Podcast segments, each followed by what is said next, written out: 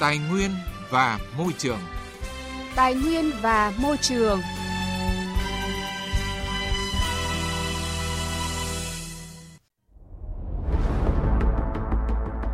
Các nhà máy nhiệt điện than tác động tiêu cực đến môi trường không khí. Việc tiếp tục xây dựng các nhà máy nhiệt điện than khiến chất lượng không khí của Việt Nam sẽ tiếp tục bị tác động mạnh. Nhiều nhà máy nhiệt điện có phát sinh bụi khói và trong giai đoạn vận hành ban đầu và gây ra ô nhiễm xung quanh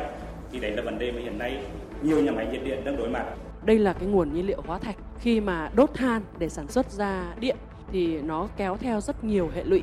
đối với những hệ lụy khi môi trường ô nhiễm là không hề nhỏ. Vậy tại sao là ngành gây ô nhiễm nhưng phát triển nhiệt điện than vẫn là xu hướng chiếm ưu thế trong thời gian tới? Nội dung này sẽ được chúng tôi đề cập trong chương trình Tài nguyên và Môi trường hôm nay. Những cánh rừng bị đốn hạ. Những dòng sông, ao hồ bị bức tử. Những thành phố ngột ngạt và ô nhiễm. Làm gì để bảo vệ tài nguyên, môi trường sống của chúng ta? Hãy nghe chương trình Tài nguyên và Môi trường phát sóng lúc 11 giờ 10 phút và phát lại lúc 19 giờ 25 phút thứ tư hàng tuần trên kênh Thời sự VOV1 của Đài Tiếng Nói Việt Nam. Thưa quý vị, thưa các bạn, theo số liệu từ Hiệp hội Năng lượng Việt Nam, nước ta hiện có 21 nhà máy nhiệt điện than đang hoạt động với tổng công suất lắp đặt hơn 14.000 MW, tiêu thụ hơn 40 triệu tấn than một năm. Dự kiến đến năm 2030 sẽ tăng lên 65 nhà máy, gấp 3 lần so với hiện tại. Nhiều vấn đề môi trường trong quá trình xây dựng và vận hành nhà máy nhiệt điện than như bụi, khí thải, nước làm mát có nhiệt độ đầu ra cao hơn đầu vào khoảng 7 độ C, ảnh hưởng đến hệ sinh thái. Trước những tác động đến sức khỏe của người dân, Liên minh Năng lượng Bền vững Việt Nam và Liên minh Phòng chống bệnh không lây nhiễm Việt Nam đã nhiều lần kiến nghị chính phủ dừng các dự án nhiệt điện than trong quy hoạch để xem xét kỹ lưỡng hiệu quả lợi ích và tác động, tổn thất đối với toàn xã hội và nền kinh tế. Vậy tại sao là ngành gây ô nhiễm nhưng phát triển nhiệt điện than vẫn là xu hướng chiếm ưu thế trong thời gian tới? Phóng viên Đài tiếng nói Việt Nam đề cập cụ thể. Dự thảo quy hoạch điện 8 đang được Bộ Công Thương lấy ý kiến góp ý cho thấy, mặc dù đã loại bỏ 5.000 MW nhiệt điện than, tuy nhiên cơ cấu phát triển nguồn điện than vẫn chiếm tỷ trọng 41% trong năm 2030 và chỉ giảm còn 31% đến năm 2045. Nhiệt điện than vẫn chiếm 27% cơ cấu công suất điện trong năm 2030 và giảm còn 18% vào năm 2045. Nhiều chuyên gia cho rằng nội dung dự thảo Điện 8 vẫn hướng tới mục tiêu phát triển mạnh về nhiệt điện than. Điều này hoàn toàn đi ngược với xu thế của thế giới và bỏ lỡ cơ hội thu hút dòng tiền đầu tư mới vào lĩnh vực năng lượng tái tạo từ các doanh nghiệp đầu tư trực tiếp nước ngoài và tổ chức kinh tế vào Việt Nam. Ông Nghiêm Vũ Khải, Phó Chủ tịch Liên hiệp các hội khoa học và kỹ thuật Việt Nam cho rằng muốn bảo đảm an ninh năng lượng mà bảo vệ môi trường thì tôi nghĩ là cái khâu sử dụng tiết kiệm hiệu quả cần phải đi đầu. Cái thứ hai là trong cái tỷ lệ phát triển năng lượng quốc gia ấy, thì tôi nghĩ là là tăng cái tỷ trọng của năng lượng tái tạo. Đây và cái thứ ba là tôi nghĩ là này thì cái giảm sử dụng các cái năng lượng hóa thạch kể cả dầu khí rồi kể cả than. Đấy tôi nghĩ là giảm có lộ trình. Và trong khi chúng ta còn sử dụng thì chúng ta phải sử dụng ờ, cái cái công nghệ là sạch còn theo kết quả thanh kiểm tra công tác chấp hành pháp luật về bảo vệ môi trường với 19 nhà máy nhiệt điện của Bộ Tài nguyên và Môi trường cho thấy, nhiều nhà máy nhiệt điện vi phạm trong công tác bảo vệ môi trường. Trong đó có nhà máy đã xảy ra các sự cố và còn tiềm ẩn nhiều nguy cơ gây ô nhiễm môi trường. Cụ thể, nhà máy nhiệt điện Vĩnh Tân 2, thời gian đầu mới đưa vào vận hành thử nghiệm, đã gây ra tình trạng ô nhiễm bụi dọc tuyến đường lưu thông. Bụi cũng được phát tán trực tiếp ra môi trường tại khu vực bãi thải xỉ khô, gây bức xúc trong nhân dân. Tại nhà máy nhiệt điện Phả Lại Quảng Ninh cũng từng xảy ra sự cố bụi phát tán ra môi trường do quá trình khai thác cho xỉ thạch cao từ bãi thải và các khu vực lưu giữ tạm thời. Sự cố tràn nước từ bãi xỉ ra môi trường do mưa kéo dài từng xảy ra tại nhà máy nhiệt điện Ung Bí và Phả Lại. Tiến sĩ Nguyễn Văn Tài, Tổng cục trưởng Tổng cục Môi trường, Bộ Tài nguyên và Môi trường cho biết, các nhà máy nhiệt điện than hiện đều đối mặt với ba vấn đề chính về môi trường là khí thải bụi, chất thải rắn và nước làm mát. Trong các nhà máy này, dù đã có thiết bị lọc bụi tĩnh điện song vẫn phát sinh lượng khói bụi lớn, gây ô nhiễm môi trường xung quanh. Có một vấn đề nổi lên là trong cái nhà máy nhiệt điện thì vấn đề cái bộ phận lọc bụi tĩnh điện ấy sẽ khó hoạt động hoặc hoạt động không hiệu quả hoặc nếu hoạt động thì sẽ dễ bị hỏng hóc trong giai đoạn khởi động, trong giai đoạn vận hành lại lò máy hoặc là giai đoạn mà vận hành với công suất thấp. Thì chính vì thế, tại vì sao? Nhiều nhà máy nhiệt điện đã dần đến cái chỗ khó phát sinh cái bụi khói và trong giai đoạn vận hành ban đầu và gây ra ô nhiễm xung quanh, thì đấy là vấn đề mà hiện nay nhiều nhà máy nhiệt điện đang đối mặt. Theo Bộ Tài nguyên và Môi trường, với tốc độ tăng trưởng nhanh của ngành điện nhằm đảm bảo mục tiêu phát triển, nếu không có các giải pháp bảo vệ môi trường quyết liệt, nghiêm túc thì Việt Nam có thể phải gánh chịu những hậu quả môi trường to lớn. Bởi trong quá trình xây dựng và vận hành nhà máy nhiệt điện than có nhiều vấn đề môi trường phát sinh bụi, cho bay, khói đen, nước thải gây ô nhiễm và ảnh hưởng tới dân cư khu vực xung quanh. Bộ trưởng Bộ Tài nguyên và Môi trường Trần Hồng Hà cho rằng Bộ Tài nguyên Môi trường và Bộ Công Thương sẽ xem xét đánh giá tổng hợp đối với tất cả các nhà máy xây dựng ở trong cái trung tâm nhiệt điện trên cơ sở đánh giá tổng thể và trên cơ sở đánh giá trình độ công nghệ thì tôi cho rằng là lúc đó mới đi đến cái kết luận có lựa chọn cái việc đầu tư đấy quy mô như thế nào. Nhưng mà quan trọng nhất là công nghệ. Đúng là cái khí thải nếu mà chúng ta không quan tâm thì sẽ có các khả năng là ảnh hưởng. Theo tính toán của Bộ Công Thương, tổng nhu cầu than cho sản xuất điện giai đoạn 2016-2030 lên khoảng 1,4 tỷ tấn. Trong đó, nhu cầu than trong nước khoảng 735 triệu tấn,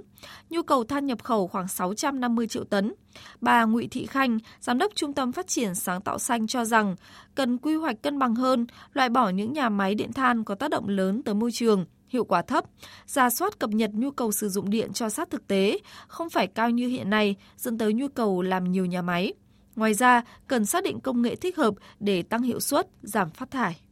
việc là phụ thuộc vào nhiệt điện than là cái nguồn nhiệt điện được cho rằng là có thể đảm bảo được cho cái nhu cầu năng lượng ngày càng tăng cao của Việt Nam. Tuy nhiên, đây là cái nguồn nhiên liệu hóa thạch. Khi mà đốt than để sản xuất ra điện thì nó kéo theo rất nhiều hệ lụy đối với môi trường không khí,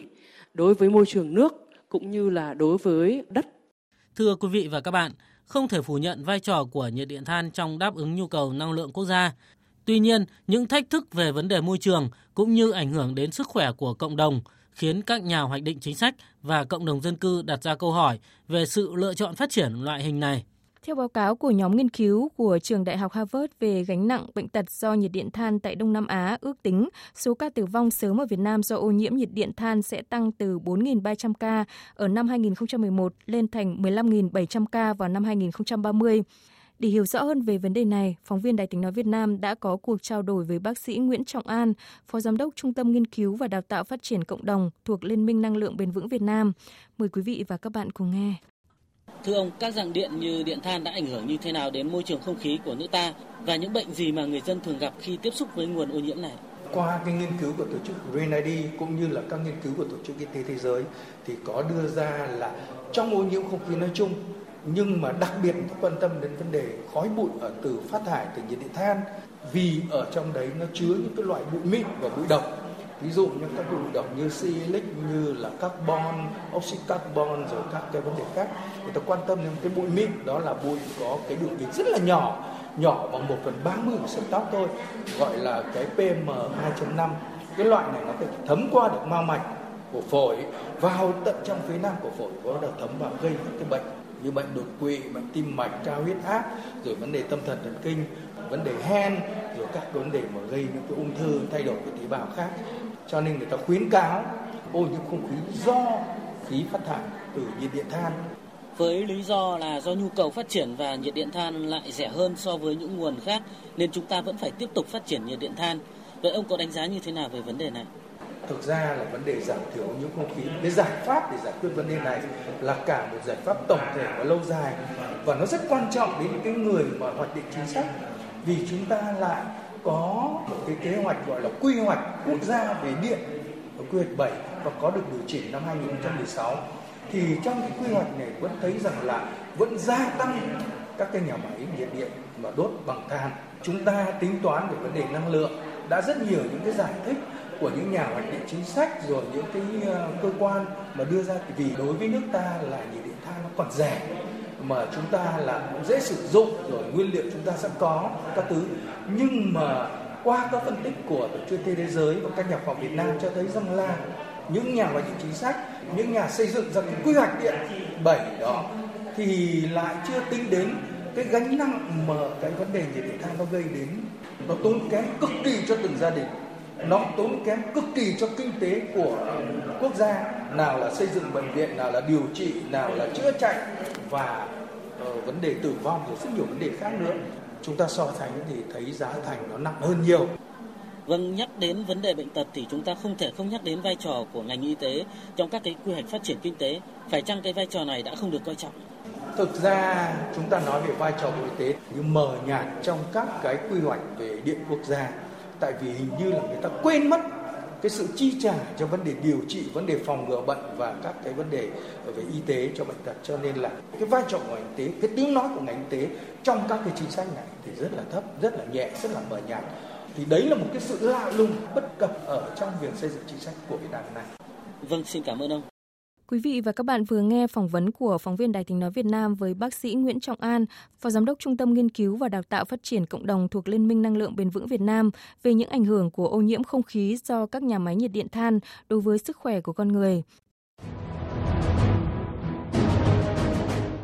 Bảo vệ môi trường. Hành động hôm nay. Vững bền tương lai.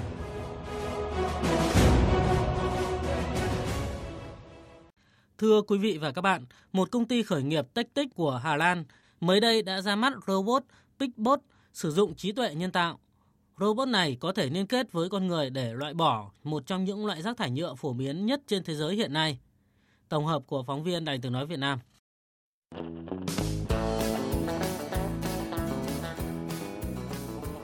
Theo một nghiên cứu của các nhà khoa học Brazil được công bố vào năm ngoái, mỗi năm có khoảng 4,5 nghìn tỷ đầu lọc thuốc lá bị thải ra môi trường và chúng có thể mất tới 14 năm để phân hủy. Do đó, đầu lọc thuốc lá đã trở thành một trong những loại rác thải nhựa phổ biến nhất trên thế giới hiện nay. Trong một nỗ lực nhằm giải quyết vấn đề này, hai doanh nhân là Edwin Boss và Martin Lucas nhà đồng sáng lập công ty Techtis có trụ sở ở thành phố Den Haag, Hà Lan, đã nghiên cứu phát triển mẫu robot thông minh được đặt tên là Beachbot có khả năng tự vận hành, phát hiện và loại bỏ rác thải đầu lọc thuốc lá trên các bãi biển. Robot thông minh Beachbot vận hành bằng cách sử dụng một thuật toán dựa trên trí tuệ nhân tạo do chính công ty Techtis tạo ra kết hợp với ứng dụng Travel của Microsoft cho phép thiết bị kết nối với những người chụp ảnh trên khắp thế giới dựa vào hàng nghìn bức ảnh chụp đầu lọc thuốc lá với nhiều trạng thái khác nhau trên các bãi biển. Robot có thể học hỏi và ghi nhớ chúng, qua đó nhận diện vật thể ngày càng chính xác hơn. Nhà sáng lập Edwin Bot nhận định. Đây được chúng tôi kỳ vọng sẽ là phần thú vị nhất của robot Bitbot. Chúng ta sẽ có sự tương tác giữa người và robot, nơi công chúng có thể ngày càng giúp cho robot trở nên thông minh hơn. Sau khi phát hiện được các đầu lọc thuốc lá, robot Beachbot sẽ sử dụng bộ gắp linh hoạt được điều khiển bởi hệ thống động cơ hay hộp trục khuỷu để loại bỏ đầu lọc khỏi cát và cho vào thùng chứa. Trong bản demo đầu tiên vừa được ra mắt trong tuần này, nguyên mẫu dài 80cm của Beachbot đã nhận được 20 mẫu thuốc lá trong vòng 30 phút. Robot này chạy bằng pin và có thể hoạt động liên tục trong vòng 1 giờ đồng hồ. Trong thông báo ra mắt, Techtis cho biết Beachbot sẽ chỉ là một trong những giải pháp đầu tiên của công ty hướng tới ngày càng làm sạch bãi biển. Trong tương lai gần, công ty đang lên kế hoạch phát triển thêm các loại robot nhặt rác thải khác có khả năng chạy bằng năng lượng mặt trời và hoạt động một cách độc lập hơn. Nội dung robot AI nhặt đầu lọc thuốc lá trên bãi biển, giải pháp mới giúp bảo vệ môi trường cũng đã kết thúc chương trình Tài nguyên và Môi trường hôm nay. Chương trình do biên tập viên Quang Huy biên soạn và thực hiện. Hẹn gặp lại quý vị và các bạn trong các chương trình sau.